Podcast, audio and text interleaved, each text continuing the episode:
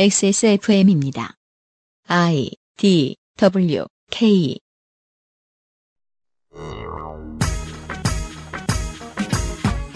미디어에 대해 이야기하는 팟캐스트 그것은 알기 싫다의 유승균 PD입니다. 오늘의 방송을 위해 에디터가 최초, 최다, 최장이라는 단어를 강조하며 열린 유튜버 오프라인 행사 제1회 자유 유튜버 릴레이 토크 페스티벌의 온라인 중계를 들여다봤습니다. 저는 기대를 많이 했는데 에디터는 졸렸다는군요. 극우 아무 말 유튜버들의 새 과시가 현재 중앙 정치에 끼치는 영향에 대해 고민해 봅니다. 2019년 9월의 첫 번째 그것은 알기 싫답니다.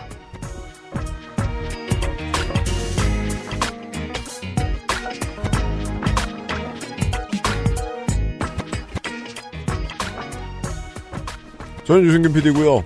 지구상의 청취자 여러분, 그것은 알기 싫다 334회 목요일 순서 시작합니다. 옆에는 덕질인이 앉아 있고요. 네, 안녕하십니까. 어, 영문을 모르고 끌려오는 것 전문 덕질인 홍성, 홍성 갑입니다. 왜냐하면 내일부터 한 일이 있기 때문입니다. 그렇습니다. 네. 어, 내일의 방송 유튜브로도 업데이트 되고요. 음.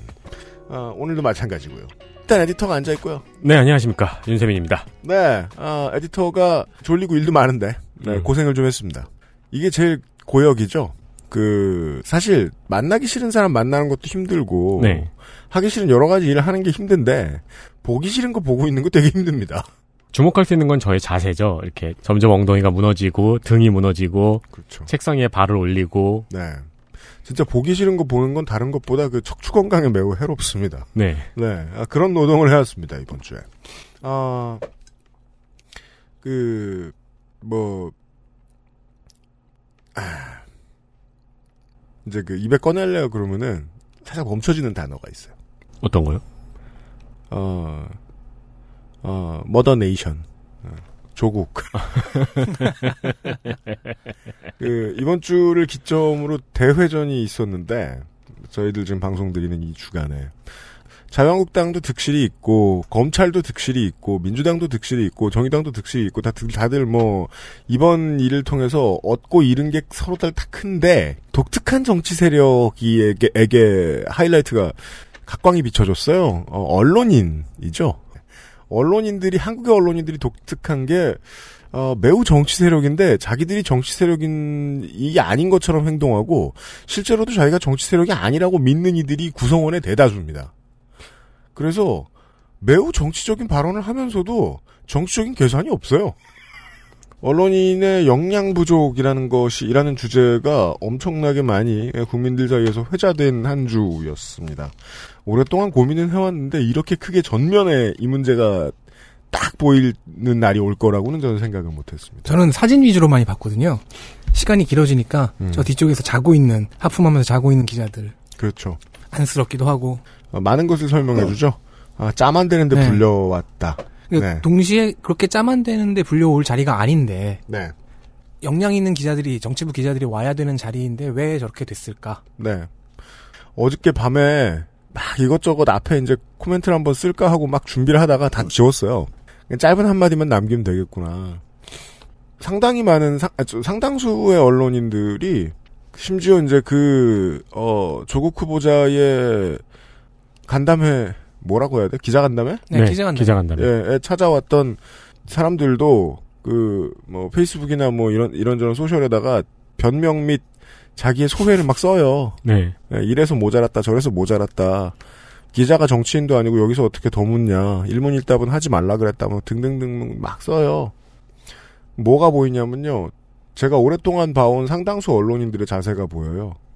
이 사람들은 노골적으로 정치적일 때가 딱 한 군데밖에 없어요. 자기가 예뻐 보이느냐. 음. 그 외에 나머지는 정치적으로 노골적으로 굴지 말라고 배웠거든. 그래서 나머지는 합법적으로 비겁해졌어요. 리걸리 비겁해졌어요. 그래서 자기 이미지는 열심히 관리하는데 남의 나쁜 얘기 할 때는 계산은 부족하고 열정만 있어요. 정치적인 장기적인 스탠스를 막 생각해보고 어, 이 말은 하면 안 되고 저 말은 하면 안 되고 이런 자기 스스로를 돌이켜보고 뭐 주변 사람의 득실 이런 거 따져보고 이러는 시민으로서의 자기의 가치를 별로 보지 못한달까요? 그리고 아무 말이나 막 해요. 그 단기적 생존을 위한 비난할 때. 진화 아니었을까요? 저는 마지막으로 그런 사람들을 제일 많이 본 게 제가 늘 말씀드리는 45인승 버스의 한 반에 맨 뒷자리 다섯 명 같다니까요. 목소리는 커. 모든 걸 욕해. 네. 자기를 봐줬으면 좋겠어. 책임지라 그러면 맨 뒷줄로 가요. 선생님이 야 부르면은 네? 네? 못 들은 못 예? 들은 척하고. 예? 네. 예? 맨 뒷줄에 앉아가지고. 아니, 너네들 어렸을 때, 저, 그렇게 오랫동안 공부해가지고 겨우 그거 하고 싶었냐? 여생을 그걸로 보내고 있는 거예요? 30대, 40대, 50대들이. 속상했습니다. 네. 아, 뭐 이거는 뭐 이렇게 길게 말하나 싶어서 그냥 그- 쓰다 지웠어요. 1회부터 지금까지 늘 패턴을 바꿔서 했던 그 메시지잖아요. 뭔 말입니까? 그 지금 그 언론욕 왜 기자들이 이렇게 수준이 많이 낮은가? 아, 그래요? 음, 나도 되게 고루하구나. 7년째 계속 그 얘기만 하고 있다니. 그걸 이제 깨달았다니. 안타깝습니다. 근데 이제는 모두가 얘기하고 있으니까요. 네. 특히 어제 기자간담회는 끝나고 나서 기자간담회 중에도 그렇고 끝나고 나서도 그렇고 모두가 얘기하는 게 그 부분이었으니까요. 기자 불쌍한 얘기도 좀 하면요. 기자 아니고 뭐 모든 이들이 다 그렇잖아요. 목소리는 더 커졌고 책임은 더 줄어든 사회에 음. 살고 있잖아요. 되게 그걸 극적으로 보여준 것 같아요. 그 2010년대 중후반부터 공인의 개념이 해체되기 시작했다라는 설명이 되게 중요할 것 같아요. 이번 주에 그러니까요. 저 옛날에 한, 문제를 이야기하면서 한 10년 전, 15년 전만 해도 공인하면 야 연예인은 공인 아니지라고 너무 당연하게 이야기했는데 사생활이 있던 시절. 네, 근데 이제는 슬슬 정말로 그 사법부의 판결문에서도 연예인을 일부 공인으로 인정을 하고 있고 사생활을 이제 시장에 내다 팔게 된 게 너무나 자유로워진 시대잖아요. 네. 네. 그리고 그 사생활을 시장에 내다 파는 재주만으로 세계를 주름잡게 된 인물에 대해서 우리가 얘기를 한 적이 있죠, 나성인하고. 네. 그런 사람들은 이제 너무 많습니다. 자, 기자로 다시 돌아와 보자고요. 그럼 기자는 사생활을 시장에 내다 팔지 않으니까 괜찮다고요? 아니요. 그 사람들 기자들 페이스북 가보세요. 다 해요. 이 문제를 이야기하고 있는 뭐 교수, 뭐 언론인, 뭐 이런 사람들 다 페이스북 가보세요. 자기 잘생긴 사진, 뭐 자기 연구 관련된 거, 뭐 자기 논문, 뭐. 뭐 그리고 자기 뭐 기자들은 자기 취재할 때 뭐 무슨 위협이 있었다, 무슨 협박이 있었다 이런 자랑하는 거. 그런 거는 최대한 그건 되게 더- 어, 유치한데 그거 유치하다고 아무도 지적 안 해주니까 세상 사람들이 유치한 줄 모르는 줄 알아. 그거는 아예 안 하는 건 좀 그렇고 아, 중년에 그 나이 아, 먹고서. 예, 아주 조금 하는 게 제일 간지나고 멋있는데. 근데 매일 하잖아. 하루에 세 번씩 하잖아. 즉 자기 사생활을 내다 팔고 있다니까요. 비싸게 사달라고? 그 그걸 스스로 인정하는 게 어떤 겁니까? 전체 공개로 타임라인에 풀 때죠. 그때 난 공인이 돼요. 일시적으로. 근데 그 일시적인 순간이 점이 너무 많아서 선이 된 거예요. 왜? regen이 너무 빨리 되거든. 3시간에 한 번씩 업데이트하고. 그럼 난 공인이야, 계속. 모두가 공인이야, 그러면. 설사 법, 법이나 그 개념상으로 공인이 아니, 아니더라도 공공성은 충분하죠. 네. 법, 맞, 저, 어, 왜 신중하냐? 그게 말했어. 할 말을 잃을 때예요. 왜 오라? 내가 7년을 했으면 이 정도 신중함은 있어야지. 내 놈이 감히 오라? 맞아요. 공인, 법적으로 고인이 아니에요. 하지만 공공성은 충분합니다. 개개인의 천박함이. 네. 그런 사람들이 자기 자신은 파악 못하고서 계속 누구 끌어내리는 게. 네. 그래서 인류사에서 많이 과도기인 것 같아요. 기자들 입장에서도 네. 그 전까지는 본인들이 스피커의 독점권을 거의 갖고 있었는데 그러죠. 본인들의 직업이 이제는 그게 해체되고 그렇죠. 퍼져나가서 민주주의처럼 퍼져나갔는데 음. 민주주의 특징이 뭡니까? 그 시민들의 교양이 너무 필요한 체제 아닙니까? 네. 어, 어떤 교양 없는 사람들이 우리도 스피커다 하고 우수, 우후죽순 나오면서 이상한 말들을 쏟아내면은 음. 그 사람들이 보일 첫 번째 반응은 계급이식이겠죠. 우리는 엘리트인데. 네. 니들이 여기 들어와? 음. 네. 쟤네들은 인터넷 기자야. 인터넷이야. 그렇죠. 기자 아니야. 라는 말, 말이 대표하는 정서죠. 그래서 이번 난리통에 가장 재밌었던 건 조선일보가 처음에 짜놓은 그 시나리오. 가진 거 없는 사람들이 느끼는 박탈감. 인 것처럼 퍼졌잖아요. 네. 근데 정말 재빨리 퍼트린 사람은 그걸 다 이미 가진 사람들이 가진 박탈감이었어요. 음. 뭐 쟤까지 여기 들어와? 음, 맞아요, 맞아요. 그거 싫은데? 그래서 가지지 못한 청년을 대변해 주는 것처럼 가진 사람들이 너무 시끄럽게 떠들더라고요. 아주 재밌는 현상이었어요, 저는. 여튼 저희들은 저희의 역할을 수행하겠습니다. 아까 어, 덕질인이 관련된 중요한 힌트를 드렸습니다. 곧 시작하죠. 그것은 알기 싫다는 강력한 체내 흡수율 평산네이처 야왕데이 야왕나이트 제주과일의 가장 달콤한 순간 프로넥 한 번만 써본 사람은 없는 빅그린 프리미엄 에어케어 이달의 PC로 만나는 컴스테이션에서 도와주고 있습니다. XSFM입니다. 건강기능식품 광고입니다. 야왕 데이 에? 뭐요? 야왕 나이트 효소 반응 공정 ECS 공모 에? 그게 무슨 야왕 데이 야왕 나이트 평산네이처 제주의 신선함에 달콤함을 더하다. 과일 그 이상의 맛. 오감만족 과일 스낵 푸르넥 감귤 초코.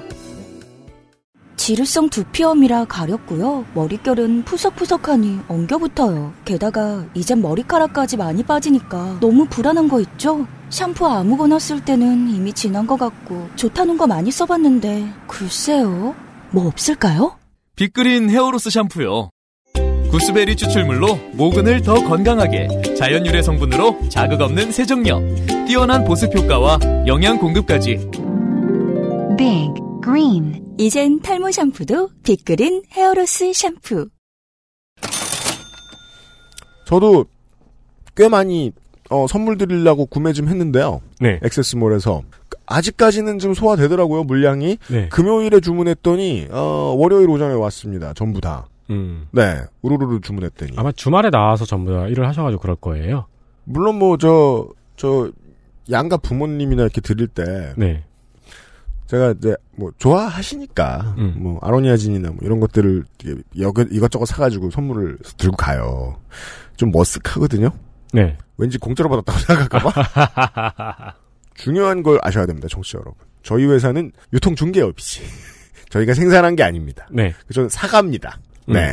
아, 근데 이걸 장모님한테 말씀드릴 수 있을까? 샀어요, 장모님!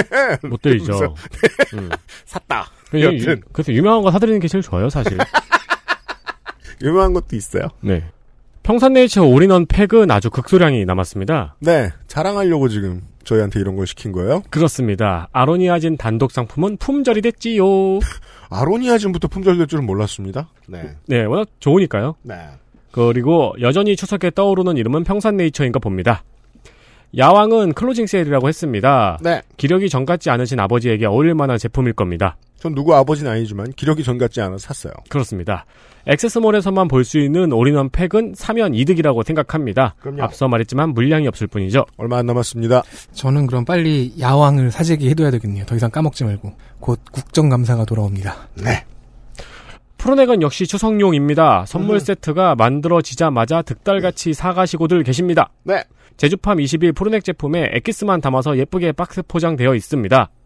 부모님, 아이들 간식 그리고 심지어 맥주와도 잘 어울립니다. 그럼요. 맥주 외에 다양한 술들과도 어울립니다. 빅그린의 추석맞이 선물 세트 주목해 주십시오.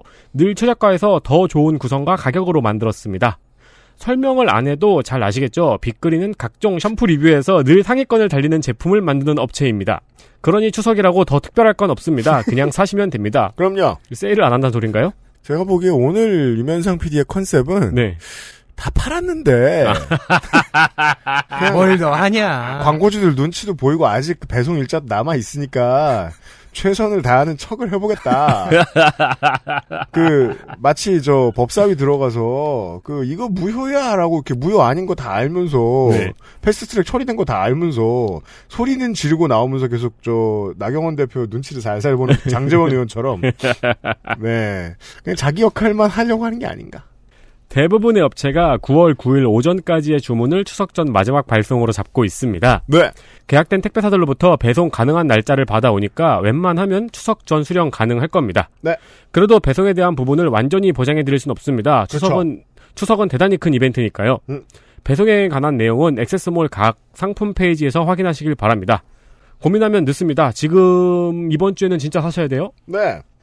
어, 수요일까지 배송이 되자면 한국 시간 얘기 말씀입니다. 그러자면 어, 9월 9일 오전이 가장 어, 안전한 시간입니다. 그렇습니다. 시간입니다. 네. 넘기면 장담할 수 없습니다.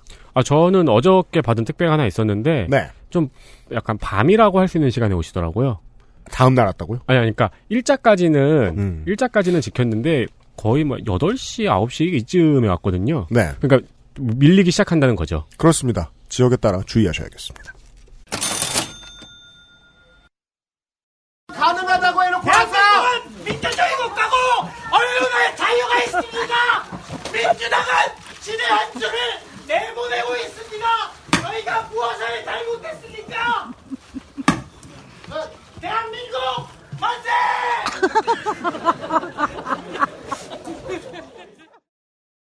오늘 이 시간은 산뜻한 음원으로 시작했습니다. 어, 에디터 이게 대체 뭡니까? 이게 이제 네. 그저께 있었던 예. 9월 2일에 있었던 네. 조국 후보자의 기자회견 간담회 때 음.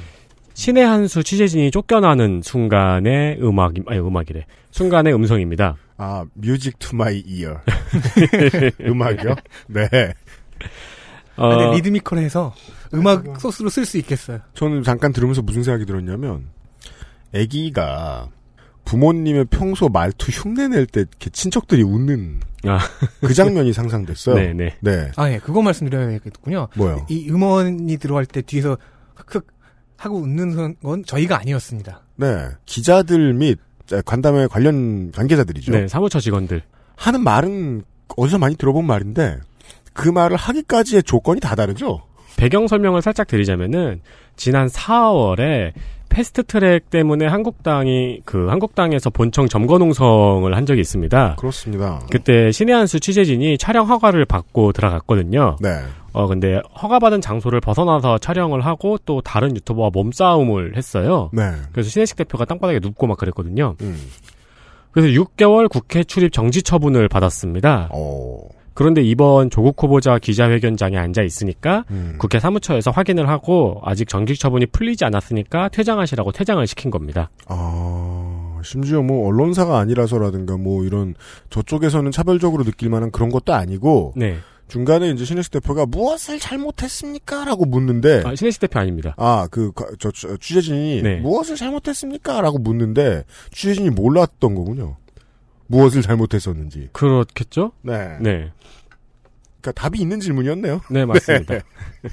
아무튼 아, 이걸 먼저 들은 이유가 뭐예요? 이게 지금 신의 한수가 취재진으로 안에 들어가 있다는 것도 우리는 사실 이번에 처음 안 분들도 계실 거예요. 그렇죠. 네, 맞아요. 네. 이게 이제 언론사로 허가를 받고 들어갈 수도 있고 음. 그리고 이제 정당에서 허가를 해줄 수도 있어요. 아, 네. 네, 그렇게 들어가는 경우도 있고 합니다. 음. 어, 신의 한수라든가 유튜버 취재진들이 국회 취재를 위해서 가는 일이 이제 꽤 잦습니다. 네. 네. 음. 그리고 그 반대의 경우도 많고요. 반대의 경우요? 어, 유튜버들의 방송과 국회의원의 합방? 합방? 네. 네. 우리 저 국회의원들 섭외할 때 합방이라고 누가 부를까봐 걱정되네요. 여튼 아니, 근데 BJ들의 방송은 원래 합방이라고 하잖아요. 네 맞아요. 네. 아, 그, 바- 그쪽 방송업계 용어. 네, 맞습니다. 네. 모르셨나요? 아니요, 아, 예, 뭐, 몰랐습니다. 네. 아이고, 제, 네. 제가 좀 나이가 많아서요. 아무튼 그리하여 지난- 오늘 들려드릴 얘기는 네, 지난 6월 27일 자유 유튜버 릴레이 토크 페스티벌이라는 행사가 열렸습니다. 네, 좀 된 이야기입니다. 모르시는 분들이 많으실 거예요. 요즘은 그 무엇을 보느냐, 무엇을 구독하느냐가 어느 세상에 사느냐를 정의 내려주기 때문에 어, 영딴 세상 얘기라 완전히 모르시는 분들이 있을 거예요. 그렇습니다. 저처럼 구독하는 게 거의 없는 옛날 사람일 수도 있고. 네, 근데 왜 우리 데이터 센트럴이나 국정감사 같은 거 한 번 하고 나면 계속 추천하잖아요. 네. 맞아요. 아, 으아. 일 때문에 본 건데. 예. 네, 자유 유튜버들을 계속 보게 되잖아요. 네. 세상에 구성 유튜버가 있으니까 자유 유튜버도 있겠죠. 이 행사의 부제는 문 정권 3년차 국가 대위기 진단과 대안이었습니다. 뭐 뻔하죠? 네, 뭐, 이- 모든 것이 익숙하고 다 예상이 되네요. 제1회 자유 유튜버 릴레이 토크 페스티벌. 문정권 3년차 국가 대위기 진단과 대안. 이렇게 릴레이 토크 페스티벌을 네. 진영 논리에 입각해서 해서 이쪽 진영에서도 한 번 한 적이 있죠. 그래요. 박근혜 대통령이 당선되던 그 대선 때, 뭐, 나는 꼼수다를 비롯해서 음. 쫙 해서 릴레이 방송을 하긴 했었는데, 그건 토크 페스티벌은 아니고, 방송 송출을 그렇게 12시간을 한, 한 거였죠. 몇 시간을. 그, 그 당시에 박근혜 정권 당시에 그런 걸 몇 번 했었고 저도 몇 번 참여를 네. 했었는데 중요한 이유는 방송사들하고 똑같았죠. 선거 관련 방송. 근데 이거는 특별히 그런 그 고- 전통적인 방송 개념에서 하루 종일 해야 하는 방송의 개념하고는 좀 많이 달랐던 그, 것 같아요. 그때 제 기억으로는 7년 전, 6년 전때 그걸 했던 기억으로는 그 컨셉이 잡혀 있었기 때문에 거기에 참여했던 방송들이 각자의 색이 살아났거든요. 같은 주제를 따로따로 자기들의 방식으로 다루면서. 아, 그죠. 네. 왜냐면 어떻게 하라고 얘기를 못 들었어요. 저도 그때 박근혜 대통령 당선되던 그 대통령 선거 그때 하고 그날. 그리고 그 다음번에 지방 선거 네. 뭐 이 정도까지 아 총선이었나요? 그때까지 방송을 참여했던 것 같은데 뭐 김용민 씨는 어떻게 하는지 뭐 김어준 씨는 어떻게 하는지 제가 뭐 그런 걸 알 수도 없었고 그리고 방송을 어떻게 어떻게 진행해 주세요라는 request도 없어서 그냥 우리 팀이 그냥 논의하다 그냥 알아서 했던 기억이 나요. 그러니까 그게 통제할 능력이 없어서는지 아니면 통제할 생각이 없어서는지 모르겠지만 통제할 생각이 없었어요. 어쨌든 결과적으로는 각자의 색들이 다 잘 살아났던 맞아요. 건데 그리고 통제할 능력도 없었어요. 왜냐하면 저희가 방송할 때 중간에 김용옥 씨가 문을 확 열고 들어왔던 기억이 나거든요. 맞아요. 그거 첫 번째였어요. 아 근데 어쨌든 제가 하고 싶은 말은 그렇게 하나를 하나의 뭐 어떠라는 거야? 아 그러진 않았어. 어 누가 있네 이런. 마이크가 있네. 그 이렇게 그렇게 하나 딱 하나의 네. 단 하나의 주제를 던져주어야만 음. 뭐가 재밌어져요. 이런 페스티벌은. 아 그건 맞아요. 그렇지 않으면 중구난방에 네. 근데 지금 듣고 보니까 음. 그때 그 했던 거를 이쪽 진영에서 마음속에 품어두고 있다가 복수한 것 같은 느낌이네요. 그럴 10년 만에. 수도 있어요. 네, 나도 언젠가는 얼마든지 가능해요. 그러니까 네. 이게 이 행사의 원전이 저도 참여했던 그 대선 관련 방송이었는지 중계 방송이었는지 아니면 어 아프리카 TV 대상 뭐 시상식 뭐 이거였는지는 알 수 없습니다. 다 본질은 다 똑같죠. 페스티벌에서는. 네. 어 12시간 동안 진행되는 행사입니다. 최초, 최다, 최장이라는 걸 강조하면서 시작했습니다. 네. 그리고 행사의 사전 브리핑을 무려 국회 정론관에서 했습니다. 이 배포 저는 가질 수 없습니다. 어, 메인 주체는 보수의 세길 ABC라는 단체입니다. 이 단체에 대해서는 조금 뒤에 이야기를 해드릴 예정입니다. 근데 뭐, 초코의 색인 ABC는 합니다만 보수의 색일 ABC. 네. 뭐 별건 없습니다. 이 단체도. 알아봤다는 얘기입니다. 네. 네. 어, 최초, 최대, 최장 시간이라는 기록을 남긴 이 행사를 다 봤습니다. 중간중간 조금씩 졸긴 했는데요. 네. 제가 처음에 이 행사에 대해서 알게 됐을 때 기대했던 건 그렇죠. 빵빵 터지는 드립, 음. 김정은 성대모사, 아이고 핵무장 만세, 그렇지. 뭐 이런 거였는데 그래서 이제 그런 거를 캡처할 생각으로 막 기다리고 있었어요. 네. 네, 이런 건 보기만 해도 원고가 나오지 이러면서. 근데 내용이 놀라울 정도로 노잼이었습니다. 아, 속상합니다. 네. 원래 무대 울렁증이라는 게 처음엔 너무 세요. 근데 관객이 없어도 무대 울렁증이 있나요? 제가 그걸 시험해 본 적이 없어요. 관객이 없는 무대에 올라가서 울렁증이 생기는지 테스트해 본 적이 없습니다. 아니 왜 있잖아요. 리허설 할 때. 어? 리허설 할 때. 아무 생각 없지. 하긴 그건 리허설은 본 공연이 아니니까. 맨발로 내복 입고 해도 괜찮아. 그죠. 사운드 예. 체크하고 동선 체크만 하면 되는 건데. 네. 어, 과격한 말들을 흥분하면서 쏟아내는 모습을 기대하고 있었는데 어, 심지어 제일 처음 들은 말이 우리 자유 유튜버의 자정작용이 필요하다라는 말이었어요. 오. 이 말을 굉장히 반복해서 하더라고요. 음. 네. 그러니까 뭐 재미는 물 건너 갔죠. 큰일 그러게요. 이때 저는 이렇게 보다가 되게 당황했어요. 어, 저런 얘기가 나온다고? 이러면서. 어, 주체하지 못하는 게 재미의 근간인데, 제가 알기로는 이, 이런 매체들이. 예. 행사는 그 여러 채널에서 올라온 이 현장 중계를 제가 찾아봤거든요. 네. 그래봤자 세 개밖에 안 되는데 뭐 짧은 클립은 또 몇 개 더 있어요. 음. 근데 그 한 명의 유튜버가 개인적으로 현장을 중계하러 와 있었고 네. 그 외에 주최 측과 출연진의 유튜브 채널에서 촬영을 와서 뒤에 삼각대를 세워놓고 있더라고요. 음. 근데 상호간의 업무 협조는 안 됐는지 어떤 채널을 가서 봐도 카메라는 한 대예요. 아, 그렇죠. 그런 경우 많죠. 네, 이렇게 네. 편집을 한 게 아니라 줌 했다가 음. 옆에 사람 얘기하면 막 당, 다급하게 막 흔들리고 어, 교차 편집 없는. 네네 계속 그런 식으로 12시간 동안 찍더라고요. 음. 버드맨이네. 네, 그러니까 이게 통합을 하려고 하면 좀 영상 공유해가지고 좀 이렇게 그 협동해서 취재를 하면은 음. 나중에 편집을 할 수 있었을 텐데 그렇게는 안 했나 보더라고요. 그게 네. 또 어려워요. 네, 그런 거 그렇겠죠. 만들면 또 안에서 정치적인 헤게모니 싸움 벌어져요. 그거 하지 말자고 한 영사, 행사인데. 장소는 마포 상암의 제일라 아트홀이라는 곳인데 네. 평소에는 800명이 수용 가능한 standing 공연장이고 크네요. 의자를 놓으면 300명까지 수용할 수 있다고 합니다. 여전히 뭐 괜찮네요. 네. 영상을 통해서 확인한 바로는 행사가 시작할 때 관객은 20명이 안 돼 보였고요. 잠깐만. 그 이후에 계속 릴레이니까 많은 유튜버들이 나왔잖아요. 네. 저희도 이제 잠시 후에 소개해드리겠습니다만 한국당의 정치인들도 많이 나왔잖아요. 네. 출연자 수보다 적은 관객이네요. 대단하네요. 호사네요, 호사. 네. 출연자가 이렇게 많은데 관객이 요밖에 안 돼요. 아니 그나마 그리고 그 관객들도 이렇게 그 영상 초반에만 뒤에서 이렇게 풀샷으로 잡았거든요. 음. 근데 이제 쫙 했는데 그때 내가 관객수를 세 보니까 이 정도 되는구나 이렇게 보고 있었어요. 음. 근데 왜왜 내빈이라고 이제 중요한 손님들 네. 불러서 사진 찍잖아요. 아, 그렇죠. 그 내빈 여러분 사진 촬영 있겠습니다. 하는데 그 사람들이 다 일어나는 거예요. 어, 그건 결혼식의 풍경인데요. 그렇죠. 예. 그래서 사진 찍을 때 자리에 앉아있던 사람이 그 개인적으로 취재하러 온 유튜버 한 명뿐이었거든요. 아, 관객 한 명. 네. 그리고 그 시작 때 이후로는 모든 카메라가 절대로 관객석을 잡지를 않아요. 물론 여러분들이 이제 박수 소리 같은 걸로 짐작하실 수가 있겠는데 음. 그래서 이제 그 이후에 네. 관객이 얼마나 왔는지는 확인은 안 됐지만 중간중간에 이제 웃음소리나 박수소리를 미루어 봤을 때 20명을 넘는 수준은 아니었다. 즉 관객이라고 안, 앉아 있는 사람들은 다 거의 대부분이 99%가 내빈 아니면 출연진들. 이게 미스테리인 게 저는 분명히 에디터한테 이거를 좀 자세히 들여다봐 달라고 이야기를 했을 때 극우 시장에서 가장 잘 나가는 양반들이 다 나온 네. 행사인데 게다가 홍보도 오래 했다며요. 네, 저 그 유영원의 군사 세계 같은 커뮤니티에 들어가 보니까 음. 분명히 어디서 사, 사온 것이 분명한 이미지를 짜깁기 해서 만든 세련된 네. 포스터도 있더라고요. 초대합니다 이러면서. 네. 근데 왜 아무도 안 왔을까? 아무도 안 온 거잖아요, 지금. 예. 그렇죠, 그렇죠. 그리고- 예. 그리고 저 이런 풍경을 옛날에 한 20년 전쯤에 많이 봤어요. 그 한국 초창기 인디 락이나 언더그라운드 힙합이 활성화될 때 공연들이 대부분 이랬잖아요. 네. 대기실이 필요 없는 공연. 왜냐면은 앞에서 그 공연 보고 있는 사람이 바로 다음 혹은 이전 공연진이고. 아, 네. 저도 그런 걸 몇 번 본 적이 있는데. 그렇죠. 네. 근데 그거 같은 경우에는 사실은 그 아티스트들이 집에 가면 막 구독자가 100만 명씩 있고 그렇지 않잖아요. 네, 그때는 그 시장이 시작이 시작하던 때였으니까요. 이 사람들은 말 그대로 극우 시장의 스타들이에요, 출연진들이. 네. 근데 한 명도 안 왔다.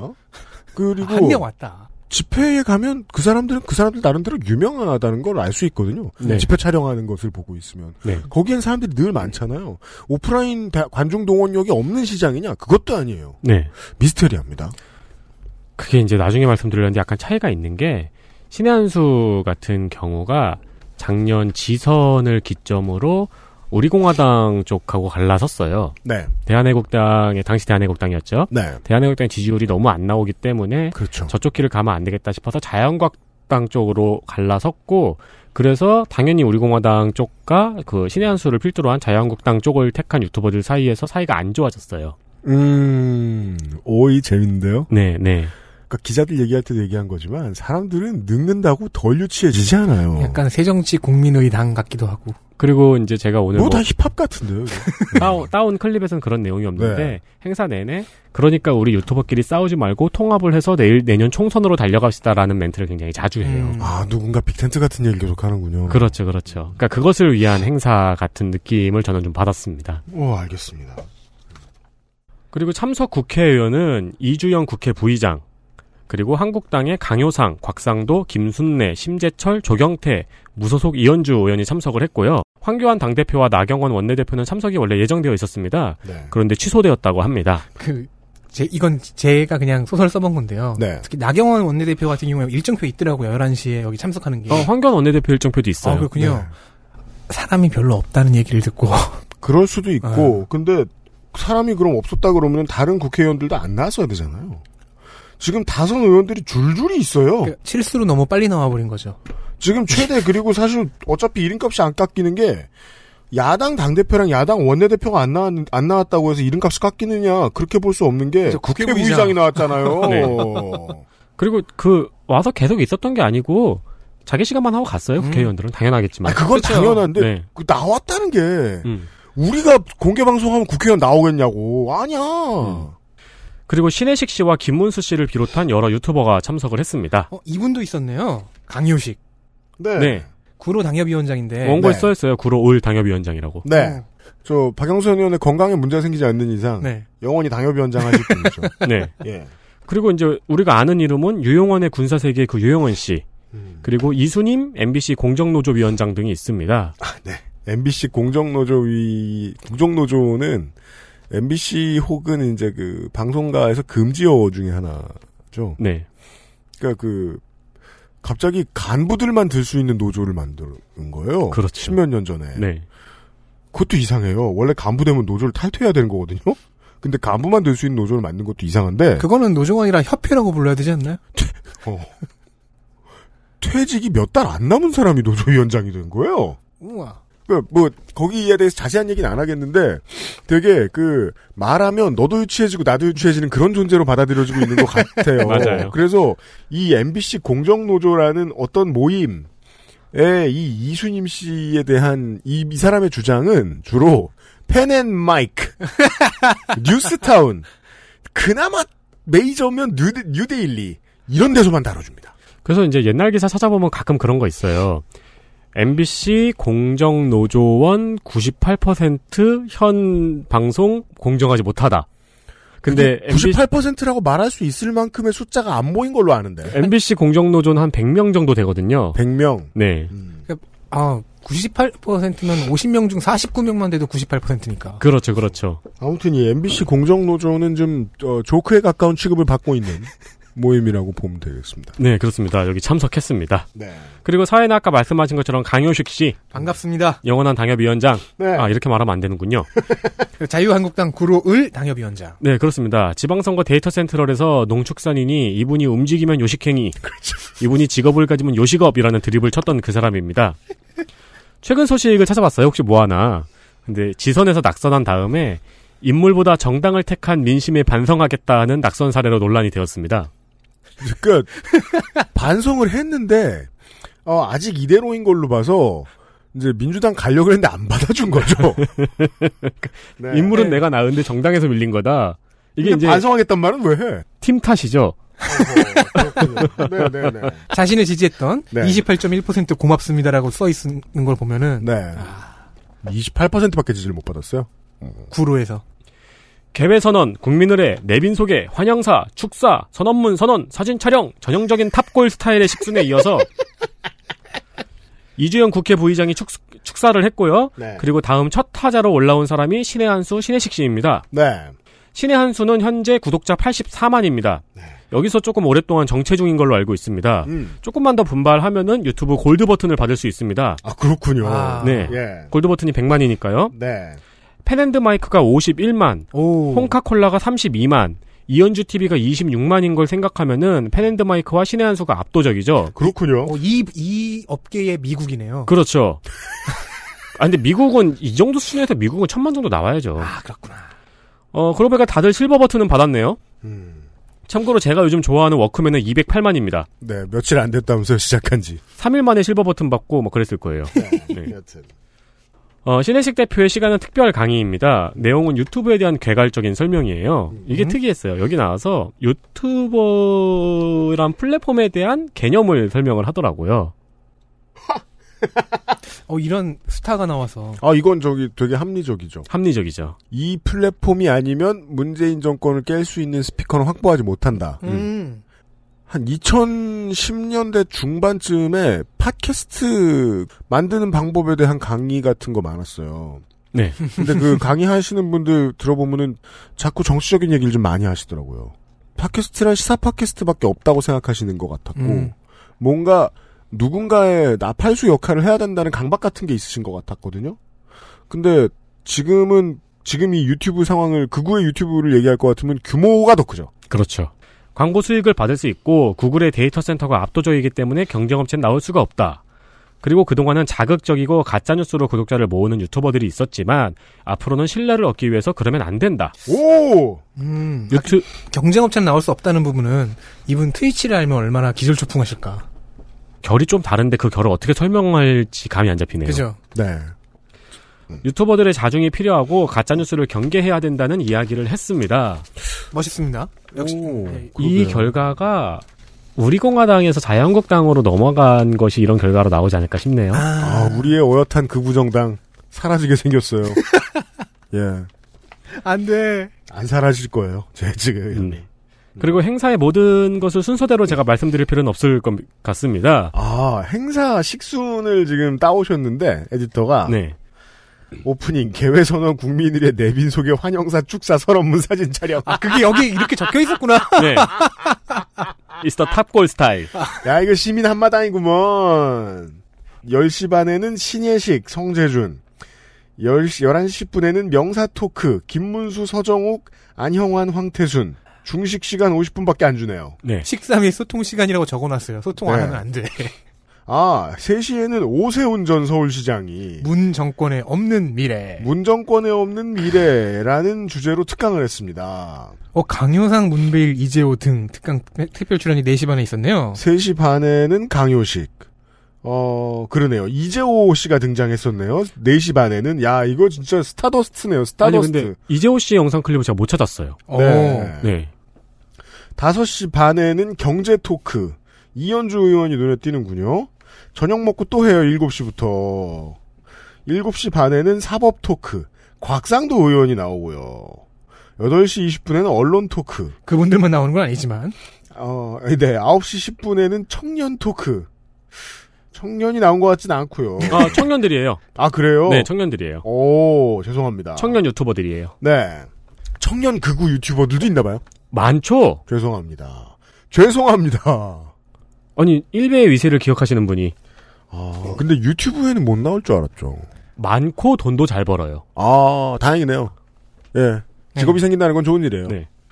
네, 이 모든 순서를 전부 다 여러분께 말씀드리면 여러분은 죽게 됩니다. 그리고 행사 누군지도 몰라. 네. 행사 진행은 토론도 아니고 우리가 뻔히 아는 내용을 이제 한마디씩 얻는 형태예요. 음. 문재인 정부가 경제를 폭망시켰다. 김정은 똘만이다. 같은 이야기를 계속하고 있습니다. 음. 어르신 토크. 그렇죠. 들었던 얘기 또 듣고. 그렇죠. 그거를 이렇게 집중해서 듣고 있었는데 타령조에 맞장구 치고. 한, 한 시간 반, 두 시간쯤 지났을 때 제가 든 생각이 뭐냐면은, 아, 이 사람들 논리가 좀 되게 빈약하다, 아직. 되게 공정한 자세네요. 네. 그러니까 저는, 그렇게 오래 보고 그런 결론을. 그러니까 이제, 우리가 경제지의 논리를 보면 기가 막히잖아요. 감탄하잖아요. 아, 그렇죠. 아, 프레임. 이런 준비를 했구만, 요즘은. 야, 프레임 이렇게 잘짜 싶잖아요. 네. 그런 게 너무 없어요. 음. 그, 김문수 씨와 유튜버 몇 명이 나온 명사 토크 시간에 황태순이라는 유튜버는 이런 말을 하더라고요. 들어보시겠습니다. 심지어는 며칠 전에 문재인 대통령이 이런 이야기 했죠. 6.25는 북한의 침략이다. 6.25는 북한의 침략이다. 우리 모든 다 알고 있는데 문재인 변호사, 문재인 대표, 문재인 대통령은 그야말로 천안함 폭침조차도 인정하는 것 굉장히 인색했습니다. 그런 양반이 왜 월급을 바꿨을까요? 철저하게 또 중도 보수를 속이려 하고 있습니다. 이거 뭐 논리가 빈약하다는 얘기가 네. 뭔지 알겠네요. 네. 비약과 악의적 해석. 어, 우리가 하던 말을 하다니 우리랑 친해지려고 계략을 짜는구나. 네. 어, 이거 오지마 허이잖아. 동네에 잘 알려진 귀신한테 하는 말. 네. 저는 이거 보다가 혼자 좀 터졌거든요. 이렇게 문재인 6.25는 북한의 침략이라는 말을 문재인 대통령이 했어요 라고 하면 사실 그 반대의 경우를 비판해야 되잖아요. 그죠, 그죠. 무슨 말을 하려고 저 말을 하지 하고 이렇게 보고 있었어요. 무언가 엄청난 걸 밝혀내려나? 설마 6.25는 북침이다라고 얘기하려 그러나 하면서 보고 있었거든요. 근데 이런 말로 우리를 속이려 하고 있습니다. 이렇게 전체적으로 이렇게 좀 빈약한 논리들입니다. 네. 그러게요. 네, 눈에 띄는 그- 논리는 잘 없었어요. 논리는 모르겠어도 마음의 준비는 보이네요. 무슨 말을 해도 널 싫어할 거야. 그렇습니다. 예. 어, 이날 전체적으로 이 자리에 숨겨진 테마는 보수의 통합이었습니다. 음. 총선 전에 보수가 통합해야 된다는 말을 모두 밑에다 깔아놓고 진행이 됐는데요. 네. 근데 김문수 씨 같은 경우에는 약간 눈치가 없거나 트렌드를 못 쫓아간 것 같습니다. 어유 김문수 지사 전 지사 눈치 없는 건 다 알고요. 트렌드까지 못 쫓아가나? 이 지금 이 아유, 눈치가 없으면, 그러니까 눈치는 단기적인 안목이잖아요. 네. 근데 그게 쌓여야 장기적인 안목이 됩니다. 맞습니다. 그 아니, 그런 얘기도 있었는데 뭐 우리 어 나중에 우리 자유 유튜버들이 전부 민주화 투사가 될 거라고 막 이런 얘기를 하는 거예요. 어. 근데 거기 김문수 씨 앉아 있었거든요. 이렇게 보면서 저 양반은 가만히 있었으면 민주화 투사 됐을 텐데. 민주화 투사 맞아요. 어, 네. 그러면은 김문수 아, 이관왕이 되네요. 그렇죠. 양쪽에서. 어 대단한데? 국저와 극우에서 모두 민주투사라. 와 스트라이커가 야신상까지 받는. 그러니까 그렇습니다. 야신상 받은 득점왕. 그렇죠. 알겠습니다. 명사 토크가 이제 여러 주제가 있었는데 주제 중에 하나가 박근혜 전 대통령을 광복절에 사면시켜줄까였어요. 근데 3대 1로 사면시켜준다라는 쪽 대답이 나왔는데 왜냐면 이제 보수의 분열을 깨하기 위해서 네. 사면을 시켜줄 것이다. 국민 통합이란 핑계를 대면서 아, 세상이 자기 위주로 돌아가는 줄 아는군요. 그러니까 우리가 거기에 속으면 안 된다. 아, 박근혜를 석방시켜줘도 속으면 안 된다. 아, 그렇죠. 그러면은 뭐, 뭐해? 그러면은 그 대법원 판결이 다시 2심으로 돌아가고 이렇게 판결이 나왔을 때 환호를 올린 게 이것 때문이었을까? 아, 뭐 예측했을 수, 그렇게 예측했을 수도 있고. 잘못한 게 아니라. 예. 네. 박근혜 대통령이 사면이 되어도 보수는 통합을 음. 하는 걸 잊지 말아야 된다. 음. 박근혜 대- 그리고 이제 옆에 있던 어떤 패널은 박근혜 대통령을 필두로 우리가 더욱 뭉쳐야 된다. 음. 뭐 이제 뭐 이런 얘기들을 했어요. 음. 근데 그 와중에 김문수 씨는 행사 취지와 약간 다른 말을 해가지고 분위기가 좀 싸해지더라고요. 들어보시겠습니다. 박근혜 대통령을 저는 국회의원을 10년을 같이 했는데 그분의 속성이 지금 감옥에서 자유한국당하고 같이 못합니다. 자유한국당에서 자기들, 자기를 탄핵해서 끌어냈는데 자유한국당 없이는 탄핵이 안 됐잖아요. 두 번째, 그 자유한국당에서 탄핵시켜서 감옥에 넣어 있는 상태에서 또 출당을 시켰습니다. 그리고 그 이후로도 한 번도 석방운동을 자유한국당이 한 적이 없어요. 박근혜 대통령. 면회 가거나 방청 간 사람도 없어요. 그러니까 절대로 나오면은 안영환 의원 말씀처럼 박근혜라는 분은 절대로 자유한국당에 입당하지 않습니다. 그럼 지금 이제 우리 공화당이냐 이거는 이제 또 별개라도 절대로 통합의 요인으로 박근혜 대통령이 어 그래 자유한국당이 다수당을 해야지 제1 정통 정통 보수 적통을 이어나가야지 이렇게 합류하고 손을 잡을 가능성이 저는 거의 제로에 가깝다고 봅니다. 그래 그 맞는 말도 때와 장소를 가려가면서 해야 되는데 저쪽에도 그런 사람이 있군요. 말은 맞는 말인 마- 좋은 분석인데 그러니까 이걸 여기서 얘기하면 우리 공화당 집회 가서 할 말이죠. 그죠? 그리고 아까 참석 국회의원들 말씀드렸잖아요. 네. 아니, 이거를 바른미래당이나 아니, 바른미래당도 아니야 정확하게 우리 공화당 집회에 가서 해야 될 말이에요. 네. 혹은 완전히 그 아무 당과도 상관없는 어떤 그 방송에 나와서 해야 될 말이에요. 어, 박근혜 대통령이 사면돼도 자유한국당에 안갈 겁니다라는 조, 아, 괜히 분석 잘했네. 아, 말하면서 안영환 의원도 말씀하셨듯이라고 말을 해서 안영환 전 의원이 눈물을 흘립니다. 날 끌고 가지 마. 체온이 싹 내려갔죠. 자기 이름을 들었을 때. 그랬을, 그랬을. 겁니다. 네. 예. 김문수 씨 시간은 되게 괴로운 게 말이 너무나 느려요. 제가 소머리 국밥을 먹으러 갔다가 직접 경험해 봤다니까요. 아 진짜요? 정의당 당사 1층에 있는 국밥집에 갔습니다. 맛있어요. 가끔 가요. 그 여의도에 갈 때마다 식탁 자리가 있죠. 앉는 자리 좌식 자리가 있잖아요. 좌식 자리 쪽이 웬일로 가득 찬 거예요. 손님 왜 이렇게 많아? 이렇게 생각하면서 밥을 먹으려고 하고 있는데 어 김문수 씨가 싹 들어오는 거예요. 연설을 하는 거예요. 아 이관왕께서 예. 소화 안 되도록 느리더라고요, 말이. 네.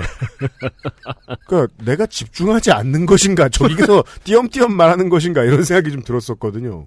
요즘 우리 공화당 집회 가면은 자유한국당 의원들 사진 쫙 붙어 있고 욕써 있거든요. 아, 그래요? 네. 음. 그러니까 저희가 총선 때 살짝 봤던 그 사이, 사이 안 좋음 있죠. 그게 좀 심화돼 있어요. 아, 언더그라운드의 패기. 네, 네. 네. 아, 총선이 아니고 지선이군요. 네. 8월 20일에도 한국당에서 보수 통합에 대한 대토론회를 했어요. 네. 이건 이제 자유한국당에서 한 건데 음. 거기서는 바로 옆자리에 앉아 있는 김무성 의원에게 이렇게 말하기도 했습니다. 저 김무성 의원, 당신은 앞으로 천년 이상 박근혜의 저주를 받을 것이다. 이 박근혜의 이 한과 저주, 이거 좀죄 없이 감옥 가 있는 거 아닙니까? 보수 유튜버 릴레이에서는 이 유튜버들이 어, 문재인 대통령을 동네에 악귀 보듯 하는데 여기서는 김문수 씨가 저 박근혜 전 대통령을 그렇게 보고 있네요. 그, 어, 예. 천년이라. 네. 그러니까 저기 한국당에서 마련한 자리였거든요. 네 글자로 줄이면 만고 역적이잖아요. 그렇죠. 그래서 김무성 의원은 이렇게 답했습니다. 오늘 연사를 좀 잘못 선택한 것 같습니다. 사실 다른 무슨 소감이 필요하겠습니까? 어딜 가도 눈치는 없고. 네. 어, 그리고 이후로 쭉 종편이나 유튜버에서 봤던 사람들이 통합 토크, 중도 토크 등을 진행을 했고요. 오세훈 씨도 특강을 하러 나왔더라고요.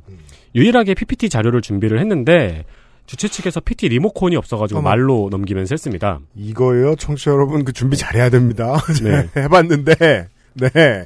스무스하게 넘기기 위해서 준비 잘해야 됩니다. 네, 조금 안타까웠던 게 PT 잘 만들었어요. 네. 음. 네. 그 여, 여느 자유한국당 의원하고 달라요. 근데 그런 PT 있잖아요. 말하면서 리듬에 맞춰 넘어가려고 얘 의도하고 만들어진 PT. 네네. 아. 그거였는데 어. 그걸 못 써먹었죠. 말로 막 다음, 다음, 이전 막 이랬어야 되니까. 그러니까 말을 하면서 쿵 누르고 말을 하면서 쿵 누르고 그래야 그렇죠. 되는데 한국에 좀 못 만들어진 행사 많이 보셨을 거예요. 그런 데서. 예. 그 오세훈 씨라서 좀 기대를 하고 집중을 해서 봤어요. 근데 뭐 전술핵, 재건축, 노동 유연성 같은 뻔한 이야기를 했고요. 전술핵 얘기를 합니다. 오세훈 같이 젊은 사람이. 네. 큰일 났다. 예. 그리고 이후에 안보 토크가 있습니다. 오. 기대를 했죠. 역시 과격한 말은 안보 토크에서 나와야 하지 않겠습니까? 그렇죠, 그렇죠. 네. 여기서 이제 막 핵, 막, 어? 여기선 전, 여기선 전술핵도 아니고 전략핵. 잠수함, 핵 잠수함, 막. 그렇죠. 뭐 네. 대양 뭐, 해군. 예. 네. 몰래 가져와서 플루토늄 막 해야 응. 되는데. 연료봉 어딨어, 연료봉? 이휘소, 그렇죠. 이휘소. 네. 네. 어, 출연진은 국정원 출신의 김정봉 유튜버, 음. 육사 35기의 김기호 씨, 그리고 유영원 씨가 나왔는데, 네. 어, 이것도 노잼이었습니다. 안타깝네요. 별, 뭐, 뭐, 뭐 얼마나 하는 얘기가 없길래. 그러니까 사회자가 질문을 던지면은 OX 팻말을 드는 형식의 진행이었는데, 그거 아세요, 혹시? 그, TV조선, MBN, 이런데 그 시사 프로 보면은 이런 패턴의 방송이 되게 많아요. 제가 잘합니다. 그거 아버지가 맨날 보고 계십니다. 저희는, 저희 방송의 아버지라고 하면 유면상 PD가 그걸 맨날 봐요. 아. 보면은 팻말을 들고 어 오늘 기사에 뭐뭐뭐뭐는 땡땡땡땡이다 이거에 땡땡땡땡을 네네. 맞추는 퀴즈가 있고 키워드. 그게 뭐 하는 짓 근데 이 팻말에 매직으로 못 써서 하는 이런 예능 있죠. 네. 2010년대에 일본하고 한국밖에 없을 거예요. 이거 아직까지 하고 있는. 저는 그렇게 그리고 생각해요. 거의 뭐 이제는 멸종했다시피 했잖아요. 그 방법은. 그러니까 뉴스에 그렇게 패널들 모셔놓고 퀴즈쇼처럼 진행을 하는 게 90년대 일본에서 유행했던 방식이거든요. 그러니까 뉴스든 뭐든 재밌게 하고 싶다 그러면 왜 일본 걸 베껴오는 거 말고 생각을 못 해? 아, 그 저는 베껴온 것도 좋다 이겁니다. 근데 예. 그분 그 패널분들의 말씀이 네. 느리고 반복이 되고 음. 그 마이너한 김문수 씨예요. 말을 너무 못해요. 음. 근데 그걸 재밌다고 보고 계시더라고요, 저희 아버지는. 그러니까 여저 뭐 아까 하고 있던 말. 네, 네. 근데 그 흐름과 그 호흡이 내가 듣는 호흡하고 같으니까 그게 또 재밌는 게 있어요. 그렇겠죠. 예. 추석 때 이제 부모님들 만나시기 전에 작년, 재작년보다 훨씬 더 많은 우리 청취자의 부모님들이 구독자가 됐을 거예요. 네. 그리고 MBN에 그런 걸 보고 계시겠죠. 예, 그러니까 변했어. 이렇게 생각하지 마세요. 같은 사람이야. 변하지 않았기 때문에 그걸 보고 예, 계시구나. 우리가 이해해야 돼요. 네. 그런 과정이에요, 저희 지금. 질문이 근데 뭐 문재인 정부 외교 잘한다 하면 이제 X 들고 음. 대북 정책 잘한다 하면 X 들고 어, 박찬주 대장 공감병 갑질 수사는 부당하다 그럼 O 들고 이게 치매 치료 코스 같네요. 아, 그쵸 미중 무역 전쟁에서 미국 편을 들어야 된다 그럼 O 들고 그랬다가 중간에 X 든 사람이 옆에 눈치 보고 다시 O로 아, 바꾸고. 이제 그 사람 김문수고. X 든 사람이 이제 뭐 아 저는 발상의 전환을 위해서 이제 이렇게 이야기를 시작을 하죠 이게 얼마나 재미없었는지 잠깐 들어보겠습니다 현 정부 들어서 한미 동맹이 한층 더 견고하게 되어가고 있다. 네, 여러분 박수 쳐주셔야죠. 근데 왜 이런 말을 참 웃긴 얘기를 하냐면요. 정부 아니라고 바꿔 우겨야 되기 때문에 저희도 이런 걸로 좀 표식을 하는 겁니다. 정말 말도 안 되는 소리를 그것도 계속해서 지속적으로 한다는 데 더욱더 문제가 있는 것 같습니다. 자, 다음 문제입니다. 자, 김일성에게 훈장을 받은 김원봉은 국군의 뿌리다. 네. 박수 좀 크게 쳐주세요. 뭐라 할 말이 없습니다. 네 그러니까 제가 이걸 따온 이유는 노잼이라서예요 네. 그 충격적일 정도로 저는 지금 그 방송 진행과 구성에 되게 위기 의식을 느끼고 있어요. 위협을 느끼고 있어요. 소재가 음. 잔인할 수도 있고 네. 너무 역설적일 수도 있고 너무 많은 사회적인 파장을 불러일으키거나 너무 심한 계층 간의 갈등을 유발할 수도 있어요. 그럴 때 그런 소재들을 보면서 언제나 두렵고 어떻게 편집해야 될지 무서워요. 지금 공포는 최고조입니다. 재미없어요. 그러니까 제가 아까부터 큰일 났다 이러고 있잖아요. 아, 너무 신선합니다. 재미없어요. 이걸 다루면 우리도 재미없잖아. 제가 아까 얘기했잖아요. 저, 저 시민체육대회 혹은 뭐 군민의 날. 네. 그 행사, 본 행사, 뭐 군수님 말씀. 네. 이걸 빠짐없이 리뷰하는 기분이에요. 근데 약간 그런 건 있어요. 이게 오- 한 시간 동안 진행이 됐거든요. 네. 제일 재미없는 부분을 제가 찾긴 했어요. 어, 그리고 특별 출연으로 강효상 의원이 나왔습니다. 음. 이 시기가 5월에 강효상 의원이 한미 정상 통화 기밀 유출 사건이 벌어진 이후였죠. 그렇죠. 그리고 행사가 6월 27일이었으니까 그 바로 다음 날이 오사카 G20 정상회의였습니다. 음. 어, 강효상 의원의 특강에서 가장 눈에 띄는 발언은 이거였습니다. 트럼프 대통령이 어, 판문점 한국에 와서 판문점에서 김정은을 만날지도 모른다라는 이런 어, 국내외 어, 보도가 있었습니다. 정말 참 한심합니다. 미국의 정, 정상이 그렇게 갑작스럽게 아무 예고도 없이 그렇게 김정은을 독, 독재자 김정은을 그렇게 만났다는 게 이게 상식적으로 이게, 이게 말이 되는 이야기입니까? 저희들도 그 강효상 의원이 이 발언을 하고 며칠 뒤에 트럼프 대통령과 김정은 국방위원이 만났잖아요. 네. 보면서 참 한심하구나. 강효상 의원이 말한 그대로구나. 실제로 일어나니 더욱 한심하구나. 그리고 그 강희상 의원은 자기 페북에다가 변명을 썼죠. 네. 그 말을 너무 흥분해서 하니까 그런 느낌이잖아요. 막 네. 셀이 음. 지구를 파괴하겠다고 엄청 큰 기 모아놓고 네. 금성에 맞춘. 그래서 막 손오반 되게 벙찌는. 전 국가적인 비난을 듣고 며칠이 아- 얼마 지나지 않아서 네. 행사장에 나와서 이렇게 얘기하는 것도 사실 정치인의 기본답진 않은데 네. 틀려서 좀 재밌습니다.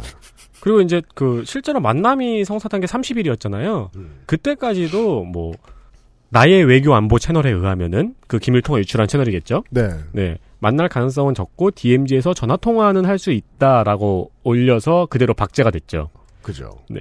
그리고 이후 경제 토크에는 이현주 의원이 나왔습니다. 네. 어, 역시 네임드의 등장으로 제가 기대를 했습니다. 오세훈 시장하고 같이. 네.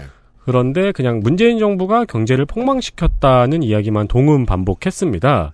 어, 이현주 의원은 지각을 했는데요. 나오자마자 이제 이런 이야기들을 계속해서 반복해서 하더라고요. 인상적인 발언을 굉장히 많이 했어요. 발언 시간도 길었고. 네. 그 중에 한 문장만 들어볼까요? 사회적 책임이라는 거는요, 기본적으로 우리가 기업이 더 잘 되기 위해서 사실은 사회적 책임 얘기가 나오는 게 무슨 얘기냐면 마케팅이에요, 사실은 냉정하게 얘기하면. stewardship code에 대한 이야기입니다. 제가 지난주에 네. 시사 아카데미를 정주행했거든요. 네. stewardship code와 노동이사제 이야기를 특별, 특별히 한 두 번쯤 돌려들었어요. 좋은 네. 내용이어서. 네네네. 아, 이언주 의원에게 권해드려야 되는데. 발언을 잠깐 요약을 해드리면은 임금이 원가이고 원가를 경쟁을 하는 건데 임금을 올려놔서 국가 경쟁력이 떨어진다. 음. 워라벨을 강요해서 일하고 싶은 사람들을 일 못하게 만들었다. 음. 그리고 기업의 사회적 책임은 마케팅 기법일 뿐이다. 문재인 정권의 stewardship code는 계급혁명을 이루려는 사기다. 복지를 시장 경제에 맡겨야 한다. 라고 아주 짧은 시간인데 경제지가 1년 동안 할 말을 다 했습니다. 그렇죠. 그 그리하여 뭐 이게 지각해서 빨리 말했겠군요. 나쁘게 말하려고 하는 건 아니지만 음, 경제지가 1년 동안 할 말 다 했잖아요. 네. 경제지는 어르신들이 그렇게 좋아하지 않아요. 네. 이해 못할 말들을 하거든요. 그렇죠, 그렇죠. 네. 그래서 이현주 의원의 말을 어, 구독자들은 이해를 잘 못했을 것 같습니다. 어쩌면 반대로, 생각보다 좀 어려운 말이었을 것 같아요. 어, 어려운 경제지의 말과 논리를 음. 쉽게 풀어주면 더 좋아할 수도 있죠. 게다가 지금 다수의 대기업들이 지금 이 얘기를 들었으면 무섭습니다. 체온이 내려갈 거예요. 기업의 사회적 책임이 마케팅 기법이래. 이건 정말 극좌에서 나오는 말입니다. 그 극좌에서도 잘 모르는 사람들이 얘기하는 거죠. 기업이란 예의를 차려줄 가치가 없는 것들이다. 이렇게 생각하는 사람이 한 네. 말이에요. 무례한 극좌. 네. 그러니까 저것도 믿지 마라. 음. 네. 이 기업 후원을 안 받겠다는 선언 수준이에요. 제가 보기에. 그러니까 내용이 좀 어설프고 이상하잖아요. 계속 보시면은 청취자 여러분. 네. 그래서 계속 꾸준히 생각하면 이게 좋 이게 놀라운 거예요. 가장 놀라운 점은 이 유명한 사람들이 왜 다 나왔어? 음. 이 자리에 이 자리가 뭔데 그래서 자유 유튜버 릴레이 토크 페스티벌 XSFM입니다.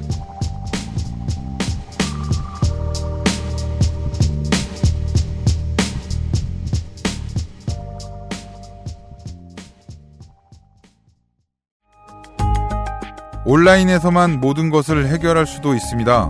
컴스테이션 이달의 PC 마음에 드는 사양이 나왔다면 바로 액세스몰에서 결제하세요. 주식회사 컴스테이션 튀기지 않았다. 굽지 않았다. 볶지 않았다. 얼리지 않았다. 원적에선 복합 건조로 만들어낸 과일 그 이상의 맛. 오감만족 과일 스낵 푸르넥. 올 추석엔 당신을 위해 XS몰에서 여왕 데이트 어떠세요? 이후에 이어지는 사법 토크, 언론 토크, 심재철, 김순례 축사 등은 이미 게다가 또 김순례 씨는 그 당원 정지, 당원 당원권 정지, 정 당원권 네. 정지 기간이었던 것 같아요. 그러니까 활동을 자제해라, 자숙해라. 네. 라는 얘기를 듣고 있었던 시간. 하지만 여긴 빠질 수 없잖아요. 어, 정확히 지하철 1호선에서 쉽게 들을 수 있는 이야기들이었습니다. 아, 그래서 외국인들이 오래 살면 지하철 1호선 좋아하는 겁니다. 이상한 사람 많다고. 그렇죠. 예. 어, 나 저 사람 반대, 저런 사람 반대 유튜브나 할까? 이러면서 음. 생각하기도 하고. 어, 생각해보면 그 출연했던 의원들 있잖아요. 네. 되게 신기하게 당시에 무리를 일으켰던 의원들 위주예요. 장난 아니에요, 진짜. 네. 그러니까 이름 이름 넣고 물의 치면 쏟아지는 사람들이에요, 주로. 그리고 마지막 순서가 청년 토크였습니다. 전 솔직히 청년 토크는 좀 기대를 했어요. 아, 그렇죠. 좀 똑똑한 사람들이 나와주기. 네. 그리고 나온 사람들도 청년 유튜버들인데 구독자도 뭐 한 30만씩 되고 그리고 또 똑똑한 사람들이 나오기를 기대할 수밖에 없는 게 구독자가 많으면 표도 많고 돈도 많잖아요, 거기에는. 네. 그러면 냄새를 맡고 똑똑한 사람이 달려가 있어야죠. 네. 그러길 기대했겠죠, 에디터는? 그리고 본인들의 능력치기도 한기로 끌어올려지고요. 예. 아니 그리고 젊은 유튜버들은 고등학생들 상대로 이제 방송을 음. 하는 경우가 많은데 순발력이 좋, 좋아야 돼요. 그래서 고등학생들이 이해하기 쉬운 논리는 굉장히 잘 만들어요. 그죠. 네, 저도 몇 편 봤었거든요. 아, 이런 식으로 얘기를 하네 싶었거든요. 그래서 조금 기대를 했는데 사실 수준이 되게 처참하더라고요. 여기 맞죠. 네, 여기는 이제 유튜버들하고 자유한국당 노원병 당협위원장이 나왔는데 이때 나왔던 논의를 한번 들어보겠습니다. 네. 어, 좋은 말씀 너무 감사합니다. 저도 얼마 전에 제가 이제 어떤 세미나에 가서 들은 게 있는데, 어, 참 여기에 어울리는 말일지는 모르겠지만, 우리나라의 포르노 규제가 어, V- 대한민국의 VR 산업을 망가뜨리고 있다라는 이제 그런 이야기를 들은 적이 있어요. 그러니까 지금 뭐 이런 뭐 주제도 괜찮을지 모르겠지만, 그러니까 VR이 일본 같은 경우는 이제 성인 콘텐츠를 해- 콘텐츠로 인해서 굉장히 빠르게 그리고 아주 깊게 발전을 하고 있는데 이제 우리나라는 포르노 규제 뭐, 동- 뭐 야동 사이트라고 말하죠 그런 성인 사이트 성인 사이트를 규제함에 따라서 이제 그 VR 산업이 아예 손도 대지 못하고 그 기술력이 지금 원자력 그 기술 빠져나가듯이 전부 다 빠져나가고 아예 자리 잡 자리 잡지 못하고 있다라고까지 들었는데 그 말씀을 어, 저- 우리 거영님 말씀 들으면서 제가 VR 산업과 기술이 네. 포르노를 통해서도 성장하는 게 아니라 음. 포르노가 VR 산업 기술을 기대고 있는 거죠. 저는 지난주에 네.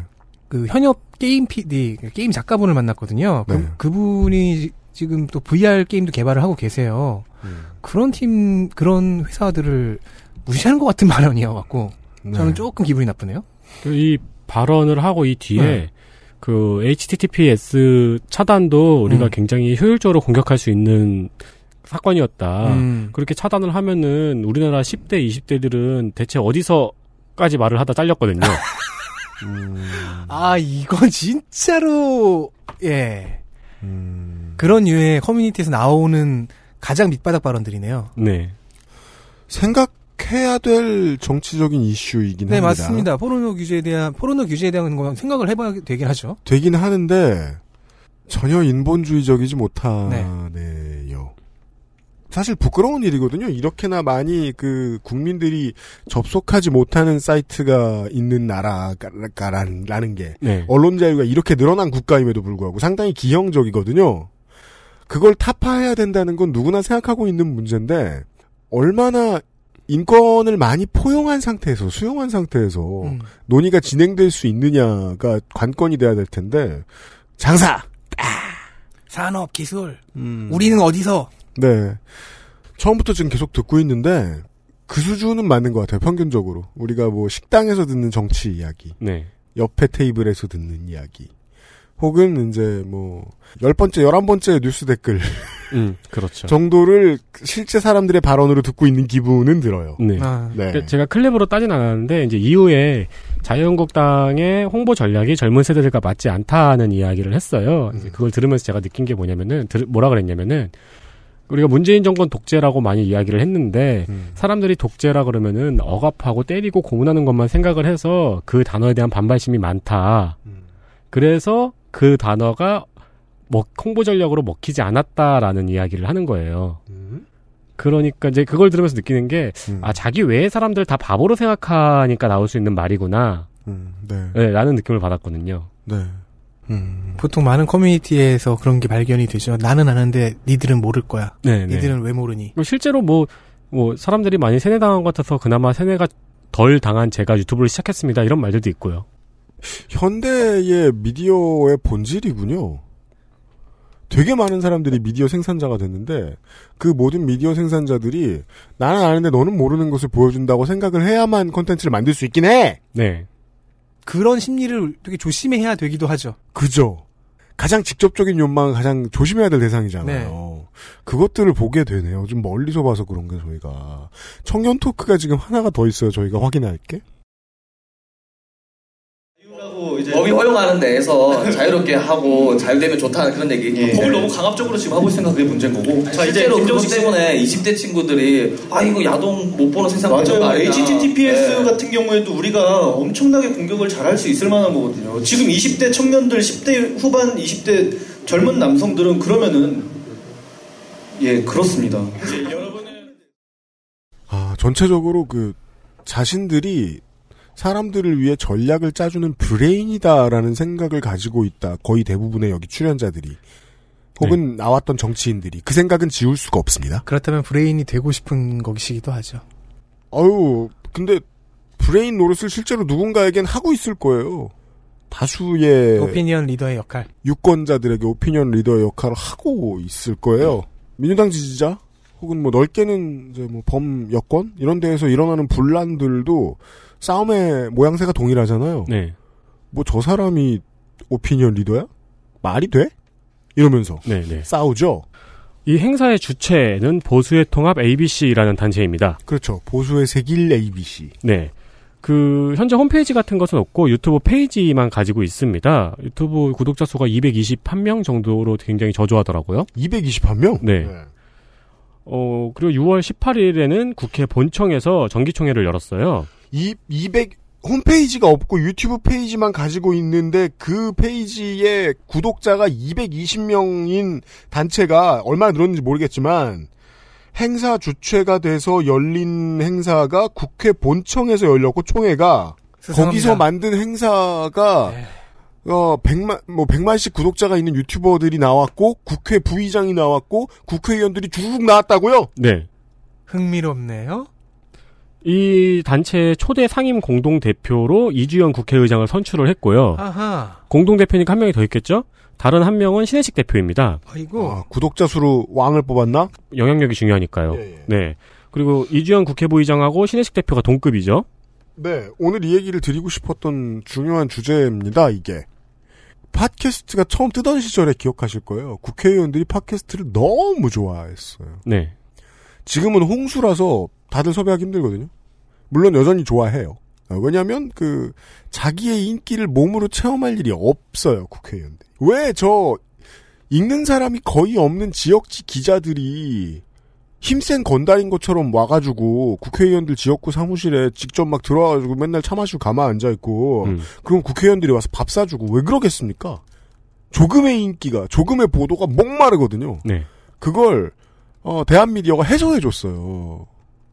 근데 이게 유튜브로 넘어가고 극으로 넘어가니까 실제로 훨씬 더 구체화돼 있어요. 네. 그 ABC에 대해서 기록을 찾아봤거든요. 근데 기록을 찾아보면은 올해 초에 유기진 의원이 초당적 보수 자정 운동인 ABC 운동을 설명하고자 대전시당을 방문했다는 기록이 있더라고요. 이게 올해 1월의 기록이었거든요. ABC 운동이라는 이름의 운동이 있나 봐요. Able, Brave, Brave, Clean. 딱히 연결은 되지 않습니다. 네. 어, 근데 이 운동이 이제 확대가 되어서 지금 유튜버들과의 연합 활동을 하고 있는 것으로 보여집니다. 아, 뭔가 내일부터 얘기할 거하고 관련이 있는 것 같아요. 한국 땡땡땡땡 협회. 네. 예. 그 오늘 말씀드린 릴레이 토크 이전에는 사법부 대위기 토론회를 열었고요. 네. 그리고 8월 1일에도 국회 사랑제에서 한여름밤의 보수 젊은이 비전 축제를 열었습니다. 여기서 이 참석자 중에서 눈에 띄는 이름은 이완영, 전원책, 이준석이 있네요. 야, 정치인들이 바쁘네요. 진짜 이런 데 자리에 얼굴 내미느라고. 이완영 씨는 간만에 스케줄 아니었을까요? 그럴 수도 있어요. 네. 네. 스타일을 지키려면 이렇게 바쁘게 도- 돌아다니지 못해요. 아, 그렇죠. 네, 이완영 씨는 유튜브 하면 잘 될 거예요. 그렇죠. 기대합니다. 머리 빗는 법, 뭐. 그, 그 문제가 안경태 소개. 바- 바- 아, 안경태는 좋네요. 네. 에, 그리고 마술쇼도 했습니다. 뭐야, 뭐야. 그리고 유튜버들도 다수 출연했습니다. 제가 그, 보니까 이때 수, 수박 화채랑 수제 햄버거를 먹었나 봐요. 네. 근데 그 메뉴가 통합의 의미를 강조하기 위해 고르는 거래요. 그래서 그 이해, 이해 가 안 가요. 전국 8도의 수박을 가져와서 화채를 만들었어요. 어려워 그럼 죽겠다, 수제 진짜. 햄버거는 왜? 그건 통합이랑 뭔- 코드 어려워 죽겠다, 진짜. 다양하게 해석해야 돼요. 그리고 또 수제 좋아해요, 어르신들. 네. 네. 그리고 이 단체뿐만이 아니고 5월부터 한국당은 당내 행사에 유튜버를 적극 초청하고 있습니다. 지난 5월에는 보수 유튜버와 자유한국당 사이에 콘텐츠 공급 계약도 맺었습니다. 콘텐츠 공급 계약, 아. 이거는 거의, 그, 선거 때, 컨설턴트 업체한테 용역 주는 거하고 비슷하네요. 네. 그 옳은 소리라는 자유한국당 유튜브 채널이 있죠. 그리고 5월 10일 영 유튜버 작심 토로 한마당 5월 25일 야, 영 유튜버란 단어 참 늙었다. 예. 그리고 5월 25일에는 자유한국당 장애 집회에서도 유튜버가 마이크를 잡았습니다. 5월 30일 한국당 정치위원회 주간 긴급 토론회에서는 아예 유튜버들이 초청되어서 현장 생중계를 했어요. 네. 그러니까 그 딱딱해 보이는 토론회 있잖아요. 사각형 가운데 빈 공간이 엄청 큰 회의장에 음. 앉아가지고 왠지 거기서 이렇게 진 사람이 제기차고 그래야 될것 어, 같은 그렇죠, 그렇죠. 예, 윈드밀 네, 같은 거 하고. 그렇죠. 윈드밀 잘 좋네. 예. 그렇죠. 근데 그 주변에 이제 유튜버들이 핸드폰을 아, 놓고 펌필업 해야죠. 아, 그, 네. 그런 건 좋죠. 그러니까 고수는 펌필업 하면서 윈드밀 해야죠. 네. 네. 근데 그런 딱딱해 보이는 행사에 원래 기자들이 뒤에 있잖아요. 네. 핸드폰 든 유튜버들이 이렇게 뒤에서 찍고 있더라고요. 아하. 그리고 올해 초 자유한국당 국회에서 자유한국당이 국회에서 농성을 할 때는 아예 이제 언론사에서 의- 국회의원들이 신의 한 수 어딨어, 신의 한 수 어딨어라고 찾는 모습이 그대로 나가기도 했어요. 생필품. 네. 그러니까 자유한국당이 무슨 행사를 하면은 그거를 보여줘야 되는 데가 신의 한 수 제일 많으니까, 거죠. 네. 음. 어 그리고 자유한국당은 당 소속 국회의원들 전원을 대상으로 유튜브 영상 제작 콘테스트를 열기도 했습니다. 아, 아니 이건 뭐 모든 정당이 다 하는 일이에요. 유튜브 서두르고 있어요. 네, 그렇습니다. 그래서 이제 당 소속 국회의원 전원에게 반드시 1인 한 편 이상을 제출하라고 공문을 내려보냈어요. 아이고. 보조관들 어떻게? 보좌관들의 울음소리가 실제로 들렸어요. 이 보좌관들의 업무 가중이 심각하다는 기사들이 많이 있습니다.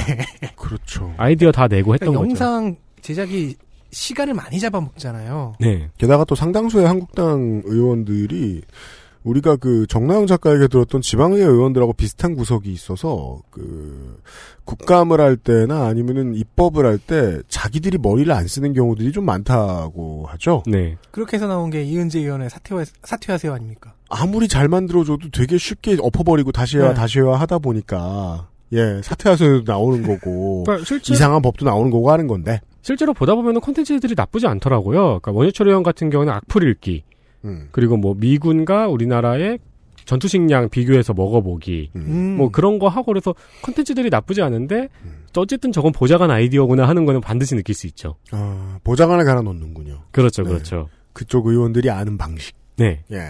그리고 외에도 자유한국당은 내년 총선에 대비해서 유튜브에 큰 영향을 집중할 계획입니다. 네. 아, 그래서 지금 그 에디터가 자유한국당에 공문을 하나 퍼왔어요. 딱 공문 양식이네요. 네, 원내 협조. 그래서 있고 자유한국당 수신자 당 소속 국회의원 참조 당 소속 국회의원 보좌진 제목 유튜브 영상 제작 콘테스트 실시의 건 그리고 우리가 가장 그 안 보는 줄 의정 활동에 노고가 많으십니다. 네. 기사에 그럼 일 좀 그만 시키지. 노고 때문에 죽게 해드리겠습니다. 그러니까 원래 내가 니네 회사를 고소하겠어라고 보내는 내용 증명 제일 윗줄이 기사의 무궁한 번영을 기원합니다. 네. 저희 시상 부분이 너무 흥미로워요. 그 시상 부분 한번 보죠, 그러면. 대상 1명, 최우수상 3명, 우수상 6명인데 네. 아, 이게 이제 유튜브 정상 제작 콘테스트를 할 테니까 보좌진들이 하나씩 만들라고 하면서 상을 준다고 시상 내역이 맨 뒤에 네, 있어요. 총 10명한테 주네요. 네, 심사를 유튜버들이 했어요. 음. 네. 우수상 6명, 상패 플러스 의원 맞춤형 카드 뉴스 1회 제작권 부여. 최우수상은 2회, 대상은 3회. 이게 뭐예요? 잘 만들면 일을 더 시키겠다는 건가요? 당에서 그런 카드 뉴스를 배포해 주겠다는 건지. 그런 것 같은데요. 아니면 너네들이 만들 수 있는 영광을 주겠다는 건지. 뭐 평생 못 만드나 그러면은. 그리고 비고란일 것 같은 바로 옆도 좀 astral하네요. SNS 역량 평가 시 가산점 부여. 이거 무섭습니다. 카드뉴스 제작권 유효 기간 6개월. 이거는 지금 여러분들이 검색해 보셔도 확인할 수 있습니다. 그 기사에 나온 거는 이제 조경태 의원이 닥터 네. 스트레인지 패러디해가지고 손에서 막 전기 나가는 막 그런 것도 그래요? 했었고요. 예, 조경태 레인지라 그랬나? 뭐 닥터 조경태 레인지라 그랬나? 괜찮네. 네. 조경태 의원들한테 stone 다 맡기면 어떻게 되는 줄 알아요? 온 부산시가 다 지하철이 돼요. XSFM입니다. 지금 유리한 가격대의 부품, 지금 가장 핫한 하이엔드 장비, 아니면 고장 리포트가 적은 부품으로 이루어진 사무용 PC까지 당신이 찾는 데스크탑을 상담 없이 구입할 수 있는 기회, XS몰에서 컴스테이션 이달의 PC를 찾아주세요. 주식회사 컴스테이션. 투쓰리에서 헤어로스까지 XSFM과 함께한 5년. 빅그린이 자연에서 해답을 찾아갑니다. Green 건강한 변화의 시작 빅그린 헤어케어 시스템 오늘 우리는 그 정치 쇼의 뒷면을 봤네요. 앞면을 본다고 봤는데 뒷면이 보였네요. 아, 어떻게 만들어지는가. 그리고 그거 아세요? 그 네. 민주당사하고 자유한국당 사 자유한국당 당사에 유튜브 스튜디오 있는 거? 아, 네, 알고 있어요. 네, 유튜브 스튜디오가 작년에 열었더라고요. 네, 그 정도만 해도 뭐 그냥 그 당연히 있을 것으로 생각했는데 네. 진행을 이만큼 열심히 했네요. 네. 어, 이 외에도 자유한국당은 내년 총선에 대비해서 큰 역량을 집중할 계획입니다. 네, 유튜버에. 그렇습니다. 어, 여기서 우리가 또 하나 주목할 것은 지금 귀빈인, 자유한국당 행사에서 귀빈인 이 유튜버들에게 과연 자유한국당의 자리가 돌아갈까 하는 거죠. 돌아갑니다. 당장 젊은 유튜버들 있잖아요. 네. 청년 비례대표가 가지 않을까 하는 전망도 많이 있더라고요. 뉴미디어와 정치의 유착을 지금 구경하셨습니다. 한 시간 동안. 아니, 누구나 정치 근처로 가서 뭐 처음에 시사를 다룬다. 그러면은 진짜 자기가 정치인이 돼보고 싶어 합니다. 네. 순수한 것일 수도 있고 뭐 지저분한 것일 수도 있는데 정치에서 그 둘의 차이는 종이 한 장이라서 네. 평가가 좀 어렵긴 하죠. 어, 민주당으로 한번 뭐 얘기해 볼까요? 팟캐스트 같은 걸로 유명해졌던 사람들 중에 뭐 소셜이나 사적인 자리에서 공공연히 나한테 공천을 안 준다는 건 말이 안 된다. 라고 말하고 다니던 사람들이 뭐 좀 있었어요. 근데 민주당은 안 줬죠? 안 줬죠. 네. 김용민 씨 사태가 좀 깨닫게 해주는 게 컸고. gatekeeping을 해야겠다. 게다가 또 이쪽 그 정치권에 실제적으로 도움을 준 사람들 중에 업계의 탑에 위치에 차지한 인물이 어떻게 행동하느냐가 그 방향타가 돼요. 네. 김어준과 손석희를 얘기하지 않을 수 없죠. 네. 그 사람들 공천 받으려고 안 하죠. 그렇죠. 네. 그 밑에 쭈루루 있는 사람들로부터 눈치를 보게 만들어줘요. 그렇다고 해도 그 욕망이 크니까 눈치를 안 보는 사람들도 있긴 있어요. 음. 제가 들었던 가장 직접 들었던 가장 충격적인 말은 뭐 위촉장 하나 안 주냐. 우리가 뭐 의병인 줄 아냐. 라는 말을 대선 끝나고 음. 소셜에 하시더라고요. 아, 진짜요? 근데 평상시에도 그런 말 하세요? 와, 나는 이해 못하겠다, 저건. 근데 그들은 그렇게 생각하는 거죠. 어, 뭐, 민주당이잖아. 그러니까 민주당이 선거에 승리하는데 나는 큰 영향을 미쳤다. 나한텐 보상이 필요해. 음. 라는 심리. 자리 줘. 나쁘다고 못 말하겠어요. 나쁘다고 못 말하겠어요. 아, 나쁘지- 물론 나쁠 텐 나빠! 아이, 저는 근데- 나쁘다고 말하고 싶어요. 그러니까 이것도 대한 언론이고 결국에는 언론의 그 생리를 따라가게 돼 있는데 언론인으로서 들어온 게 아닌 거잖아요. 언론의 언론인으로서 시작한 게 아니라는 걸 자기 입으로 얘기하고 있는 거잖아요. 자기들은 그렇게 생각 안 하는 것 같아요. 나 언론인으로서 들어왔는데 정치할 수도 있지 뭐 이렇게 생각하는 것 같아. 이게 더 무서워. 이게 더 무서워. 그게 더 안 좋지. 내가 공무원으로 들어왔는데 나라 돈을 빼먹을 수도 있지. 내가 군인으로 들어와서 장군이 됐는데 국방부 돈을 빼먹을 수도 있지. 이렇게 생각하는 것 같아요. 음. 그런 뉴미디어 시장이 극우에게 열렸습니다. 네. 그 규모는 중도에서 처음 생겨날 때보다 더 큰 것 같습니다. 이 중요한 회전을 내년 총선에서 보게 되겠죠. 이대로 패스트트랙에서 통과가 되면 아, 우리가 되게 새로운 얼굴이라고 느꼈던 느낄 만한 이들이 비례대표로 나올 거예요. 새로운 정당 혹은 기존 정당에서도 마찬가지. 네. 그들 중에 다수가 유튜버가 아니겠느냐 예측할 수 있다. 일단 강효식 씨가 강효식 당, 강유식 당협위원장이 다시 총선에 나온다면은 아마도 자유한국당 담당자는 그의 유튜브를 봐야 되겠죠. 네. 그리고 이미 영상을 조- 조사해야 되는 시대가 되었습니다. 제가 염려하는 게 유튜버가 출마를 할 수도 있고 안 할 수도 있어요. 근데 출마한 사람은 유튜버가 있을 거예요. 유튜브가 있을 거예요. 네. 아 그건 뭐 100%고요. 네.